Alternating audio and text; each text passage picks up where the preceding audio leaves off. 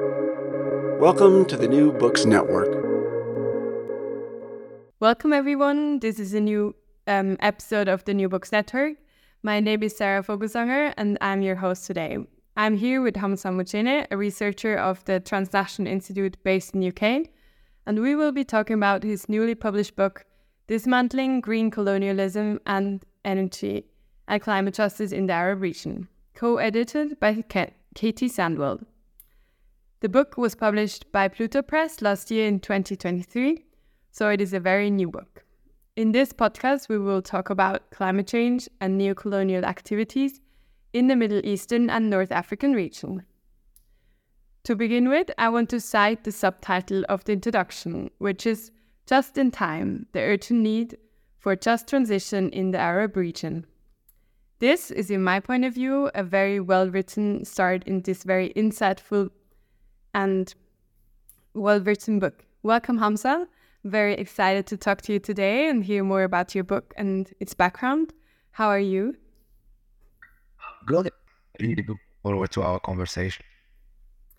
Thank you. Um, so, first of all, I'm interested in hearing more about the book and its background, and specifically also about you. Can you maybe introduce yourself and tell us about how you became a researcher and what made you an activist in climate justice? So, uh, my name is Hamza Hamouchene. I'm originally from Algeria and, and I call myself a researcher and activist. I'm currently the uh, Arab Region Program Coordinator um, at the Transnational Institute, which is a research institution based in Amsterdam. And I work specifically around various issues, uh, including the energy transition, uh, extractivism, environmental and climate justice, food sovereignty with a focus on North Africa and the Arab region. And I've been doing that kind of work in terms of research and activism um, through field work, through analysis, through writing, through political education um, activities uh, in in the region, in the North African and Arab region. Uh, so for the last 10 years. I am, I wow. Say, not, wow. yeah. That's amazing. So that's that's that's a little uh, little about me. Uh, in terms, what made me a researcher and activist, and I think yeah, that's that's a long, a long trajectory. Uh, and I think our our experiences coalesce together to make us who we are. But I can I can tell you a little bit uh, how how I came to become a researcher and activist in terms of environmental and climate justice. So I did a PhD actually in biology and the environment, um, and that's how I started getting interested in questions of um, uh, the environment and the intersections between environment and health. But then during my student years, uh, I was interested also in in activism, civil society activism, uh, with some uh, Algerian friends in London. We started um, setting up an, an, Algerian association for community purposes um, to organize cultural activities and so forth. But then, with the 2010-2011 Arab uprisings in the region, which were historical moments and epochal change at times, um, that inspired us to to set up Algeria Solidarity Campaign and start campaigning for a democratization in, in, in our own country. But that kind of work connected us with other organizations and associations in, in the UK, including environmental and climate justice organizations, especially when there was another uprising in Algeria, which is the anti-fracking uprising mm.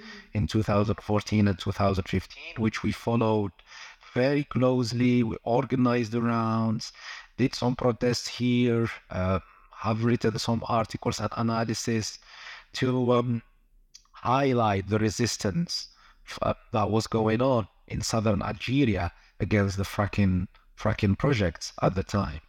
So that led me shift, know, my field of work for from biology and the environment into more uh, environmental activism. Uh, so I joined some organizations like Platform London, mm. Global Justice Now, where we were bringing the issues of human rights abuses and environmental crimes of the fossil fuel industries in various parts of the world. And I was um, focusing on, on Algeria, my, my home country. And um, that led us to connect, at least led me to connect the dots between questions of democratization, socio-economic justice, but also environmental and climate justice. Um, we launched the book at the World Social Forum back in mm-hmm. 2015. Yeah. Mm-hmm.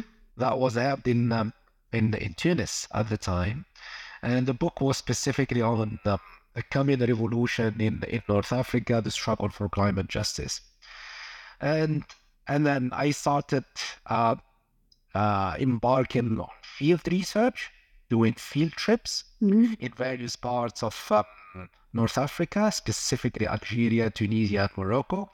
And I was exploring, or let's say, looking into social environmental conflicts in extractive sites, either mining, fossil fuels, or, uh, or agrobusiness.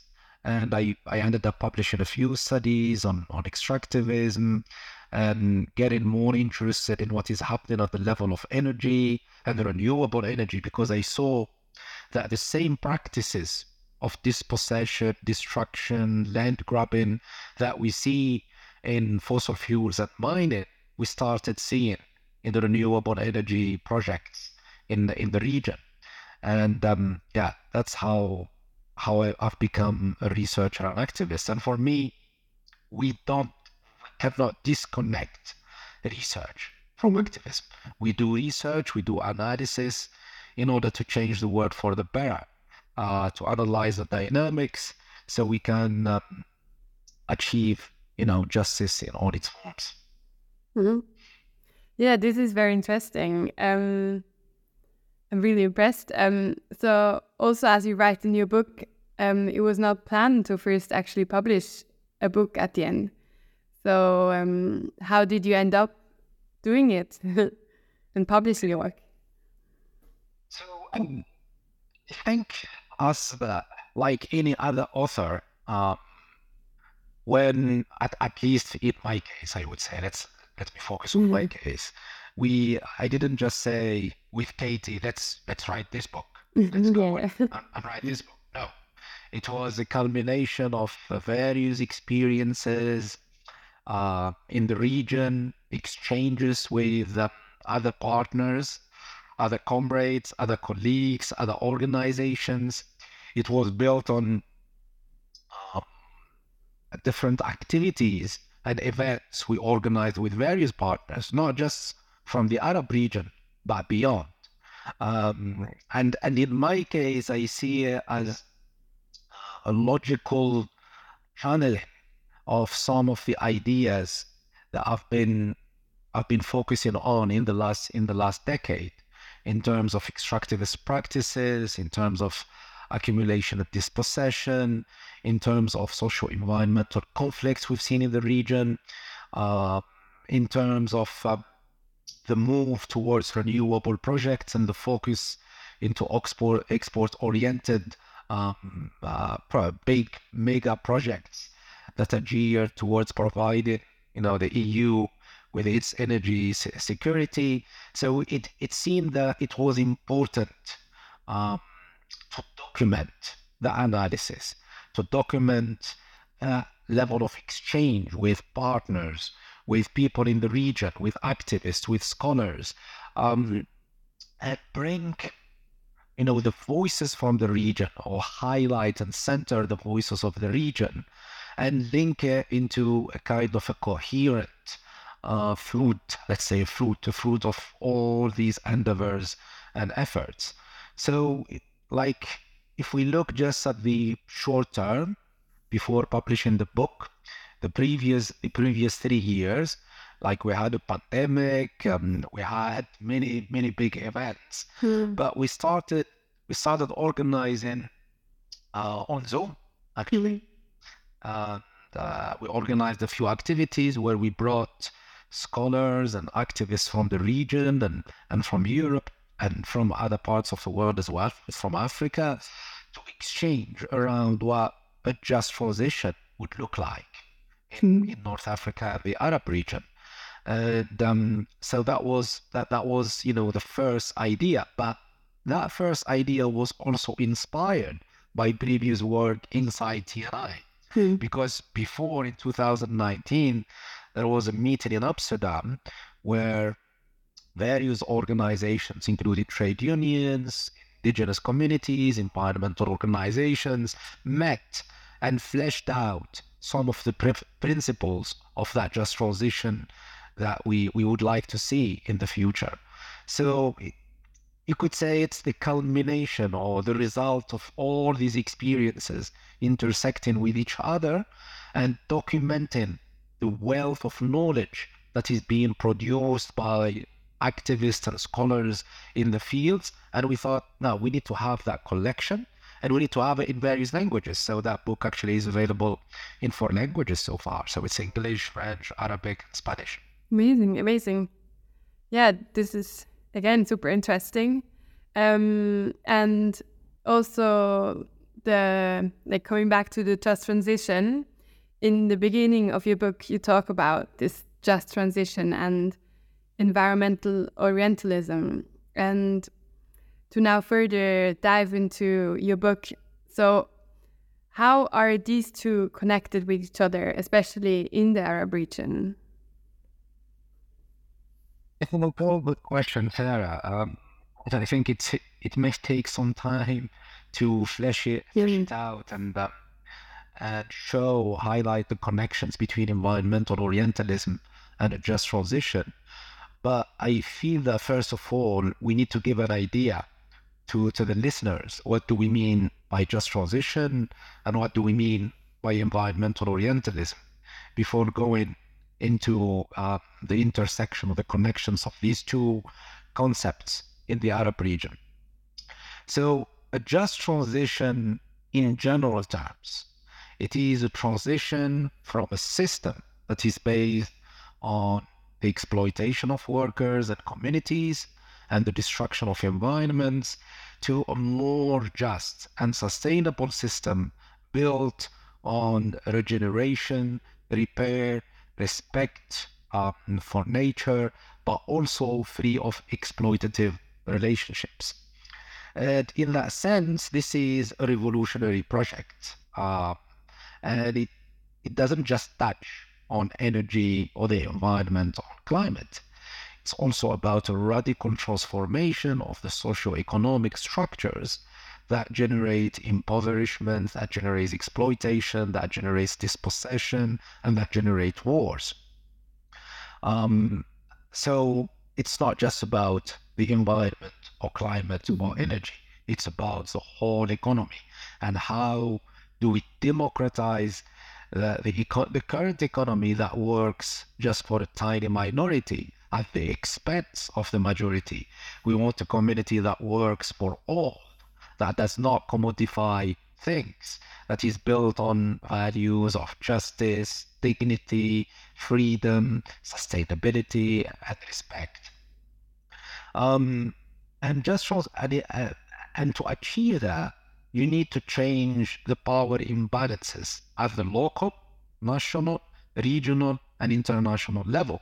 So it's about really radically transforming those power relationships, which means democratization at the local level, which means that the Just Transition Project is an anti colonial and anti imperialist struggle. Uh, it is about class, which means it is an anti capitalist struggle. It is also a feminist and an anti racist struggle. So I think these are the main principle for a just transition. The book focuses on, of course, questions of climate and energy, but it touches on this overall picture.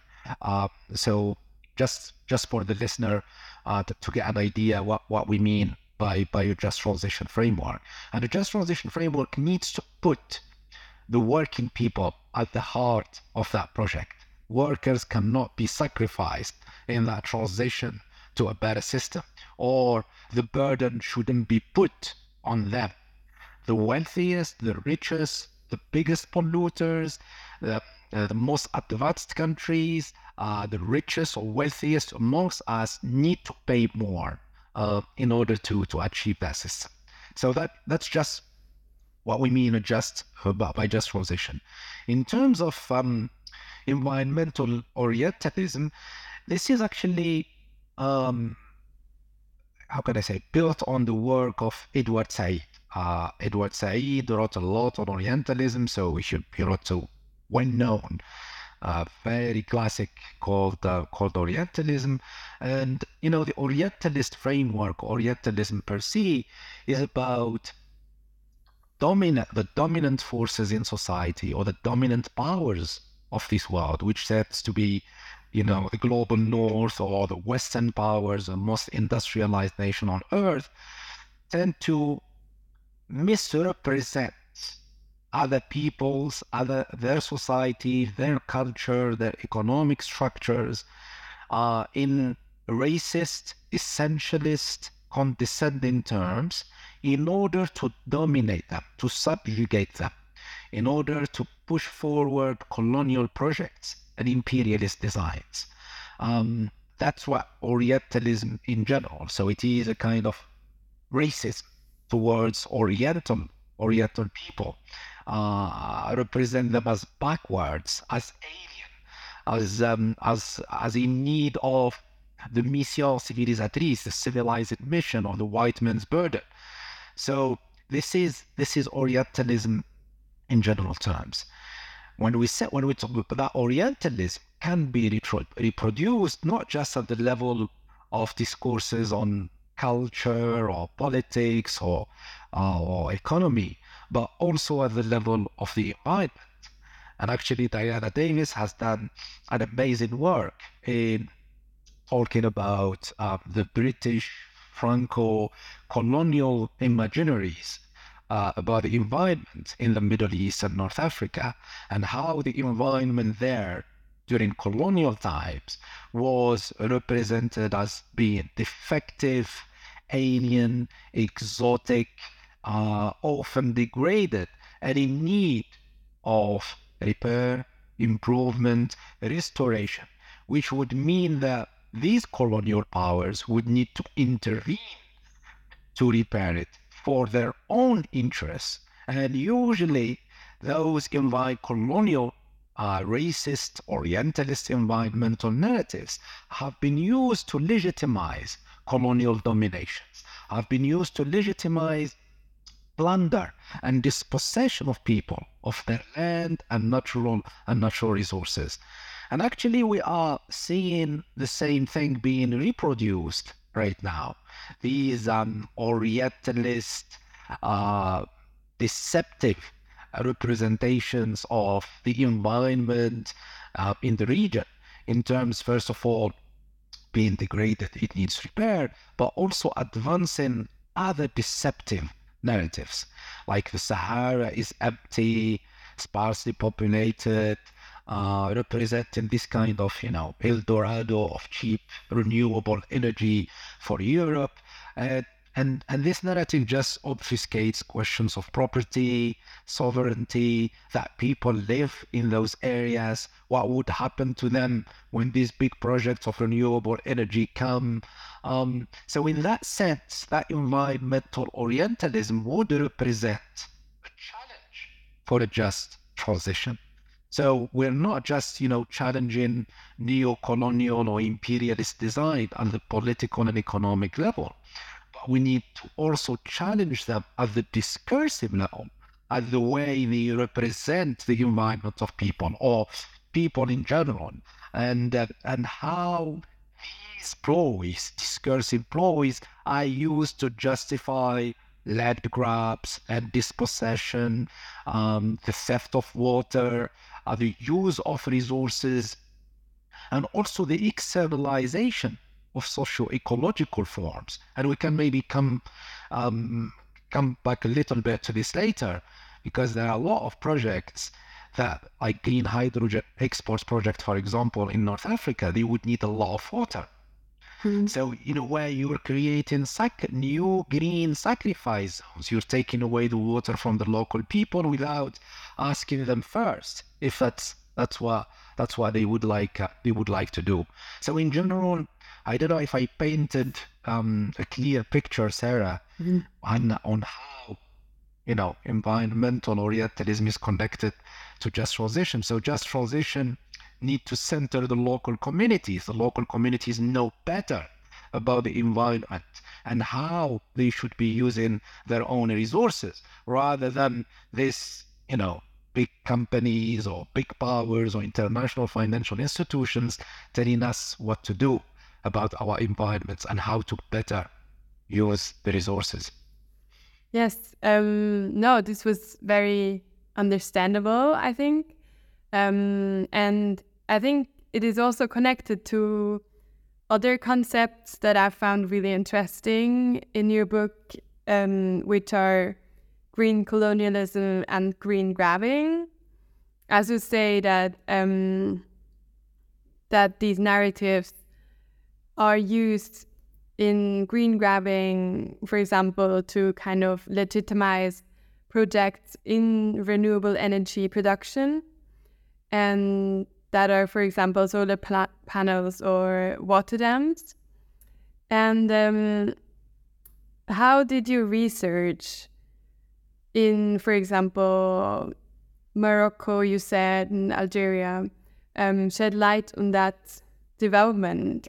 Do you have maybe some examples? Yeah, there are, many examples. You know, we we thought that the framing of green colonialism um, was very important in our studies. Given you know the field work that we've done and the exchange of opinions and, and, and research and what we, we heard from our partners and comrades in, in the region. Uh, colonialism is not is not that yet.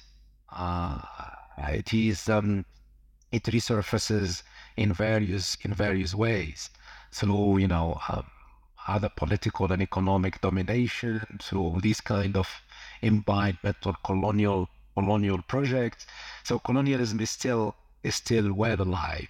Some people prefer to use terms like neo-colonialism, yeah, um, and I use them myself um, to describe the new forms of, of, of colonialism as uh, as it's not exactly as it was in the 19th century when uh, Western colonial powers were occupying and controlling directly territories.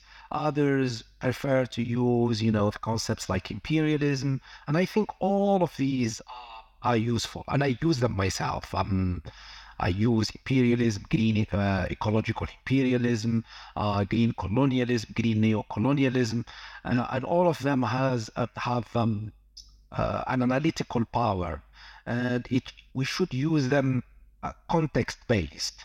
Uh, not everything is colonialism, not everything is grabbing, so we need to analyze the dynamics case case by case.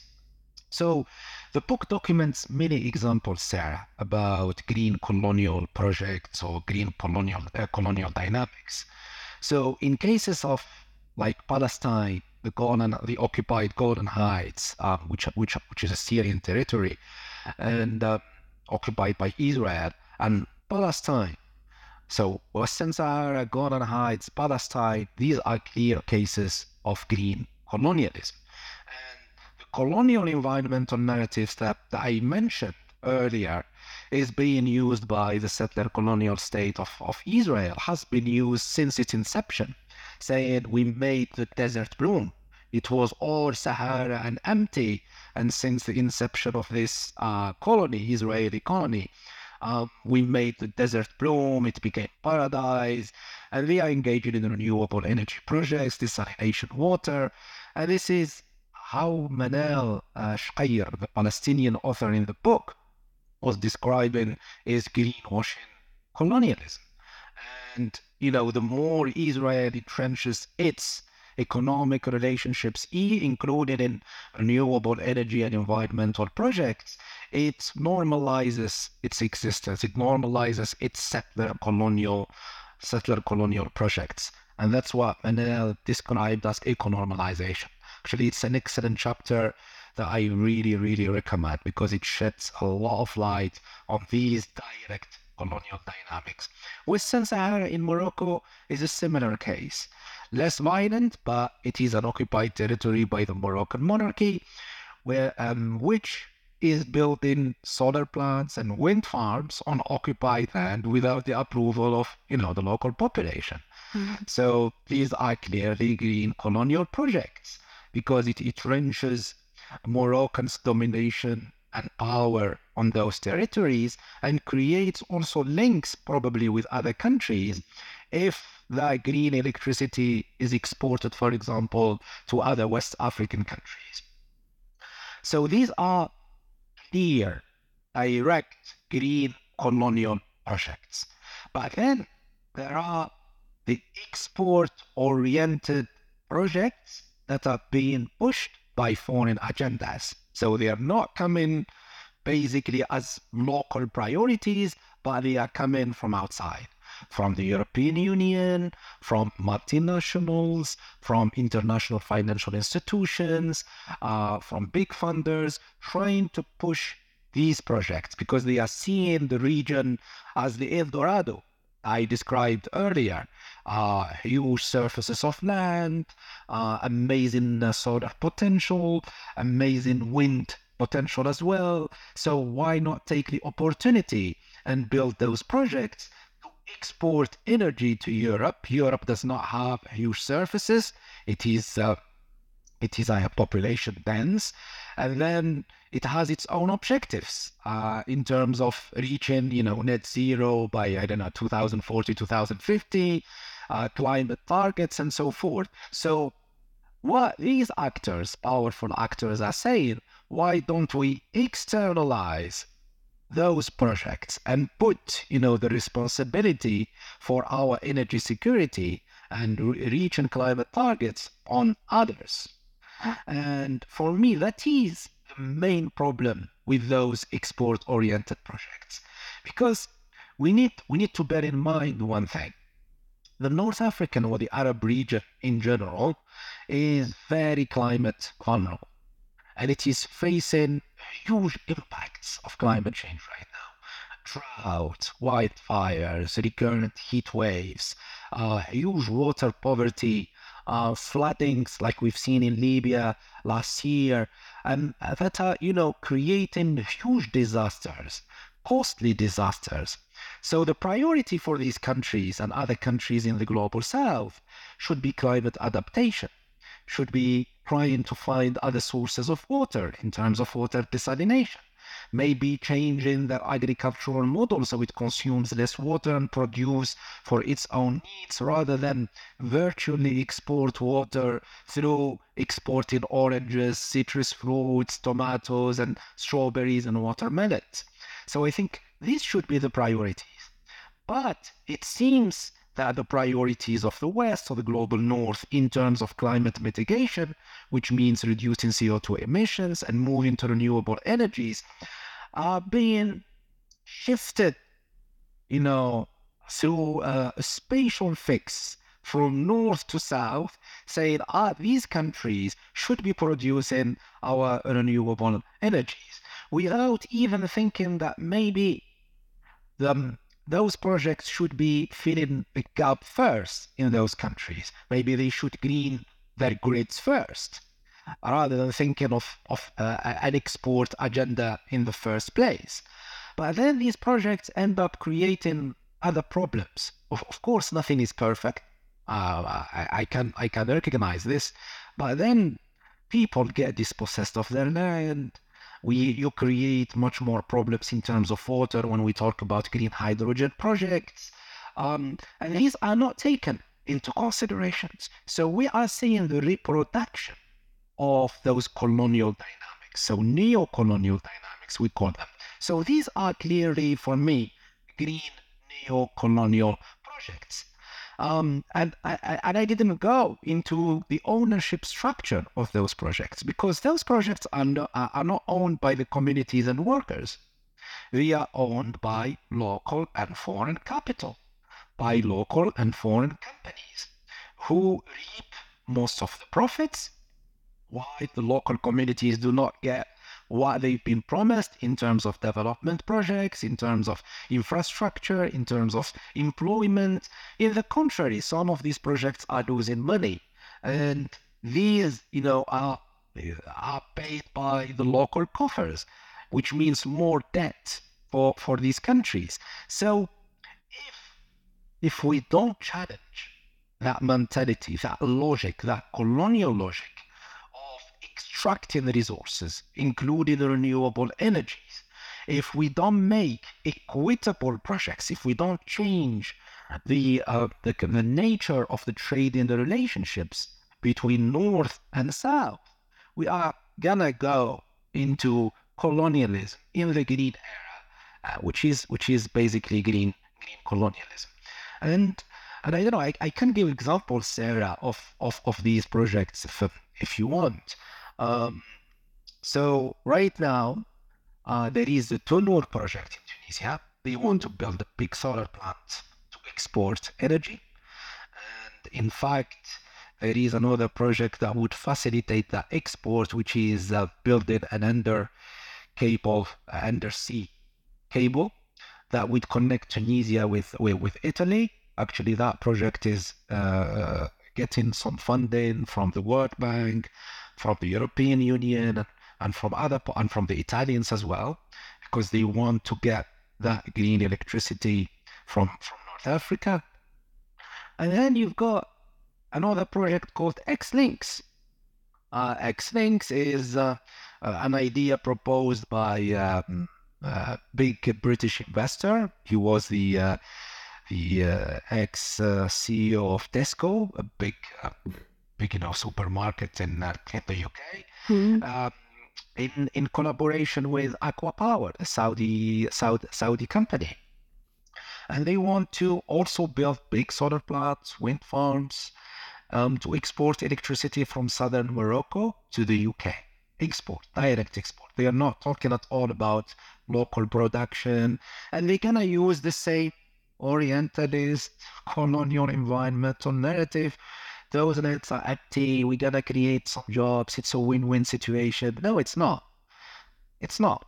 Uh, you know, for a country like Morocco to go much, much more um, in concrete terms, Morocco 20 only 20% of its electricity is produced from renewable energy, and it is one of the most advanced countries in the renewable energy sector in, in the region. So the other country like Algeria is just one percent.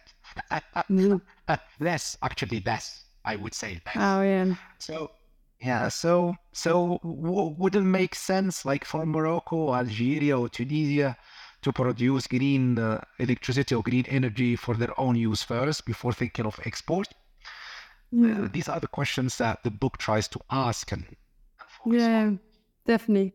Um, yeah, this is the this is very insightful and I think very important and very well written as well in the book and explained how the local but also international um, kind of is in play with each other.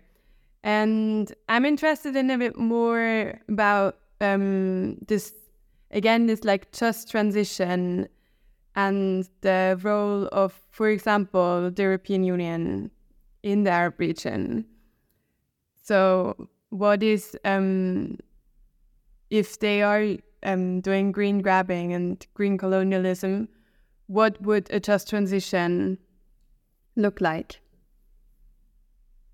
So yeah, as explained in the book and explained a little bit earlier, uh, big powerful actors like the EU, the World Bank, the IMF, and other powerful development agencies like the GIZ, the German GIZ, USAID, French Cooperation, and others, you know, they are really active uh, in terms of pushing a kind of an environmental, climate, and energy narrative in the region. They talk about renewable energy. Uh, they organize events. Uh, they publish reports in various languages, including in Arabic. Um, but then their vision of that just transition or that transition towards renewable energy um, is biased, is biased and even dangerous because it does not take into account questions of class, question of race, question of gender, question of power, question of colonial history. It does not talk about justice to court. Even if they use the terms just transition, they do not talk about justice. Their vision is about privatization of everything privatization of the commons, privatization of the land, privatization of water, energy, and even the atmosphere. Um, we have now these carbon credits. Um, we've been having them actually, actually for almost three decades now as a solution to the climate crisis. And in a way, it's commodifying everything and trying to make profit out of it. They do not talk about climate reparations. They do not talk about uh, the environmental crimes of big, you know, fossil fuel companies.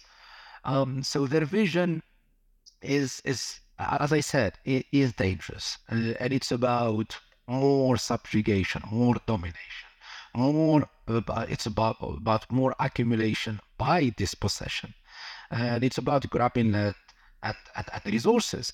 And the EU has been clearly has been doing that. Um, when you look when you look just at the time of um, the war in Ukraine with uh, with the Russian invasion of uh, of Ukraine, suddenly all the plans around you know climate targets, CO2 reduction of CO2 emissions were thrown in the bin. They said we need to shift away from Putin, from the dictator Putin, and go to to others that's what they've done with the military dictatorship in Algeria. That's what they've done with the military dictatorship in Egypt. That's what they've done with the settler colonial state of Israel. That's what we've done with the authoritarian state of, of Qatar to get more gas from, from these countries. And the Italians did the same thing with, with the Algerians. So the Algerians have been pumping more gas to Italy and Europe this year and, and the next. Um, and then in terms of what they are planning to do in green hydrogen. They want, they said, okay, we need to move more to green hydrogen. Uh, they quadrupled, quadrupled their targets from 5 million tons to 20 million tons by 2030. Um, and half of, of that, which means 10 million tons, needs to be imported. Imported from where? Guess. And mainly North Africa and uh, and other countries as well, because especially Germany is looking to diversify, looking at Namibia, South Africa. But since North Africa is close and it has a big renewable energy potential, and there is some kind of transport infrastructures in terms of shipping and pipelines, so it's the right the right place. But nobody tells you how uh, the surfaces that are needed for these kind of projects. Like in um, in southern Morocco, in Guelmim, uh, there is a project proposed by Total which is a subsidiary of the French company Total, um, for doing green hydrogen projects. I, I looked at the surface that they, they would like to build all their stuff on, and it is around 180,000 hectares. And I, and I had to look at what that means. It just I wanted to compare with uh, how much is it. It's more than the surface of the London area. Wow. Um, they don't tell you about the water question. Mm. Morocco, Tunisia, Algeria suffer from huge droughts. They have water crisis. Um, so the water desalination should be going into drinking and local agriculture rather than for these green because green hydrogen necessitates water. You break the molecule of water. We didn't explain that, but necessitates huge amounts of water. So why would we prioritize export-oriented green hydrogen projects? So the EU safeguards its own energy security and reaches its own climate targets. This is this is a challenge. So that's why we need to challenge these projects. We need to highlight them. We need to name and shame you know, the company and the people involved. Mm. But also, Sarah, we shouldn't just be blaming, you know, the North and the West. because the local ruling classes are benefiting from these projects. You know, they are benefiting. Local capital is always in conjunction or in collaboration with foreign capital. They are benefiting. So that's why the question of democratization, and I always come back to it, you know, we need to democratize the political and economic systems. We need to talk about sovereignty. And it's not just national sovereignty, it's also popular sovereignty over land, water, natural resources. People and working people need to be involved in these projects. As long as they are excluded, the European Union can deal with the ruling classes um, in those countries. And, you know, everyone would be a winner in terms of the ruling classes. But the people, they will be sacrificed. Their environment will be sacrificed. Their water will be sacrificed. And, um, and I, and I can say say a lot of other stuff uh, around this because European companies are involved in all all these projects, mm. and their profits are guaranteed. And why? If there is a risk in those projects, the risk should be shared. Mm. Why are we always putting, you know, the risks and the costs to the peripheries of that system, and then up creating, you know, new sacrifice zone? Yeah, um, yeah, I think this is also very well shown in your book that the distinction of who owns what, um, who decides what, and also what do they do with it, like these um, crucial political economy questions. Um, we're almost out of time, but I really would like to know what you're working on now and how your future projects are looking like. Yeah, so uh, there are always a lot of projects. I'm busy, busy, busy, busy. um, no, but you're right. Um, the book tries at least push those key political economy questions: who owns what, who gets what, who does what, uh, who wins and who loses, uh, and in whose benefit are those projects are constructed. And I think this is a plea that we are making to scholars and activists and researchers to always put at the center of their work, to look at these projects in terms of those questions, to identify the actors, the agents of change, the losers, um, the winners, and and uh, and doing that, you're gonna document the dynamics of capital what is capital doing in the environmental sphere, in the green spheres, in renewable energy? Are we going to just reproduce the same colonial, capitalist, parasitic, extractivist dynamics? Or are we trying to do better? I feel that we would like to do better. We would like to move towards a more sustainable and just system because green capitalism is not about greening. No, it's about making profits in the name of being green. It's just greenwashing capitalism. It's just the same dynamics. We're going to create more issues, more problems if we continue the same um, consumption and production intensive patterns in the West and in some rich pockets in the global South. We would need more resources. And in here, you have the critical raw material things that we need to build, you know, the electrical batteries, the solar uh, panels, the wind turbines, and, and so forth. You need a lot of resources. So we're going to destruct more environments. We're going to create more sacrifice zones. So we need to ask these questions. And that book is not just relevant for the Arab region. It takes the Arab region as a case study, yes, but it has a global relevance because the lessons that can be learned from there in terms of neo-colonial dynamics, in terms of commodification, in terms of privatizations, in terms of the involvement of international neoliberal actors like uh, the World Bank and IMF, and in terms of how people are resist and proposing. And I think these lessons can be learned, but also the region, as we know, is a key nodal point of global fossil fuel capitalism in terms of the Gulf and other rich fossil fuel countries like Iraq, Libya, and Algeria. So the region uh, cannot be ignored in terms of global discussions of phasing out fossil fuels and moving away um, to other stuff. I just wanted to say this before I tell you what, what, what, what I'm doing this year. So I'll be busy promoting this book, Sarah. Actually, as I Very said, it is in, it is in four languages. So uh, I'd be doing a lot of events and book discussions and activities in the Arab world. Uh, actually, I'm going to Cairo in two weeks' time, and then to Beirut in in a month, and then I'll go to Tunisia in May.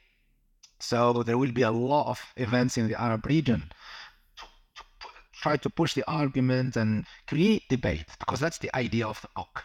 Uh, initiate debate and discussion. Start thinking about those issues, because the book is not is not comprehensive. It cannot cover everything. So there are some lacunas, there are some blind spots there that we need um, we need to build on. And then I'm doing yeah a, a book tour in the U.S. Um, and I'm hoping to do some events probably in South Africa at some point. But then in terms of publications, um, I'm looking more into questions of climate reparations, but also um, what a green and just industrialization policy would look like in countries in um, in North Africa. So these are a lot of projects. I hope I'll I'll get the time and do at least some of them. Very nice, very nice. This is very exciting. Um, thank you so much, Hamza, um, for your profound and thought through answers, giving us an insight into your new book. Um, I wish you all the best. Um, this was a podcast in the New Books Network about the book Dismantling Green Colonialism. I'm your host, Sarah Vogelsanger, and I hope you will join next time again.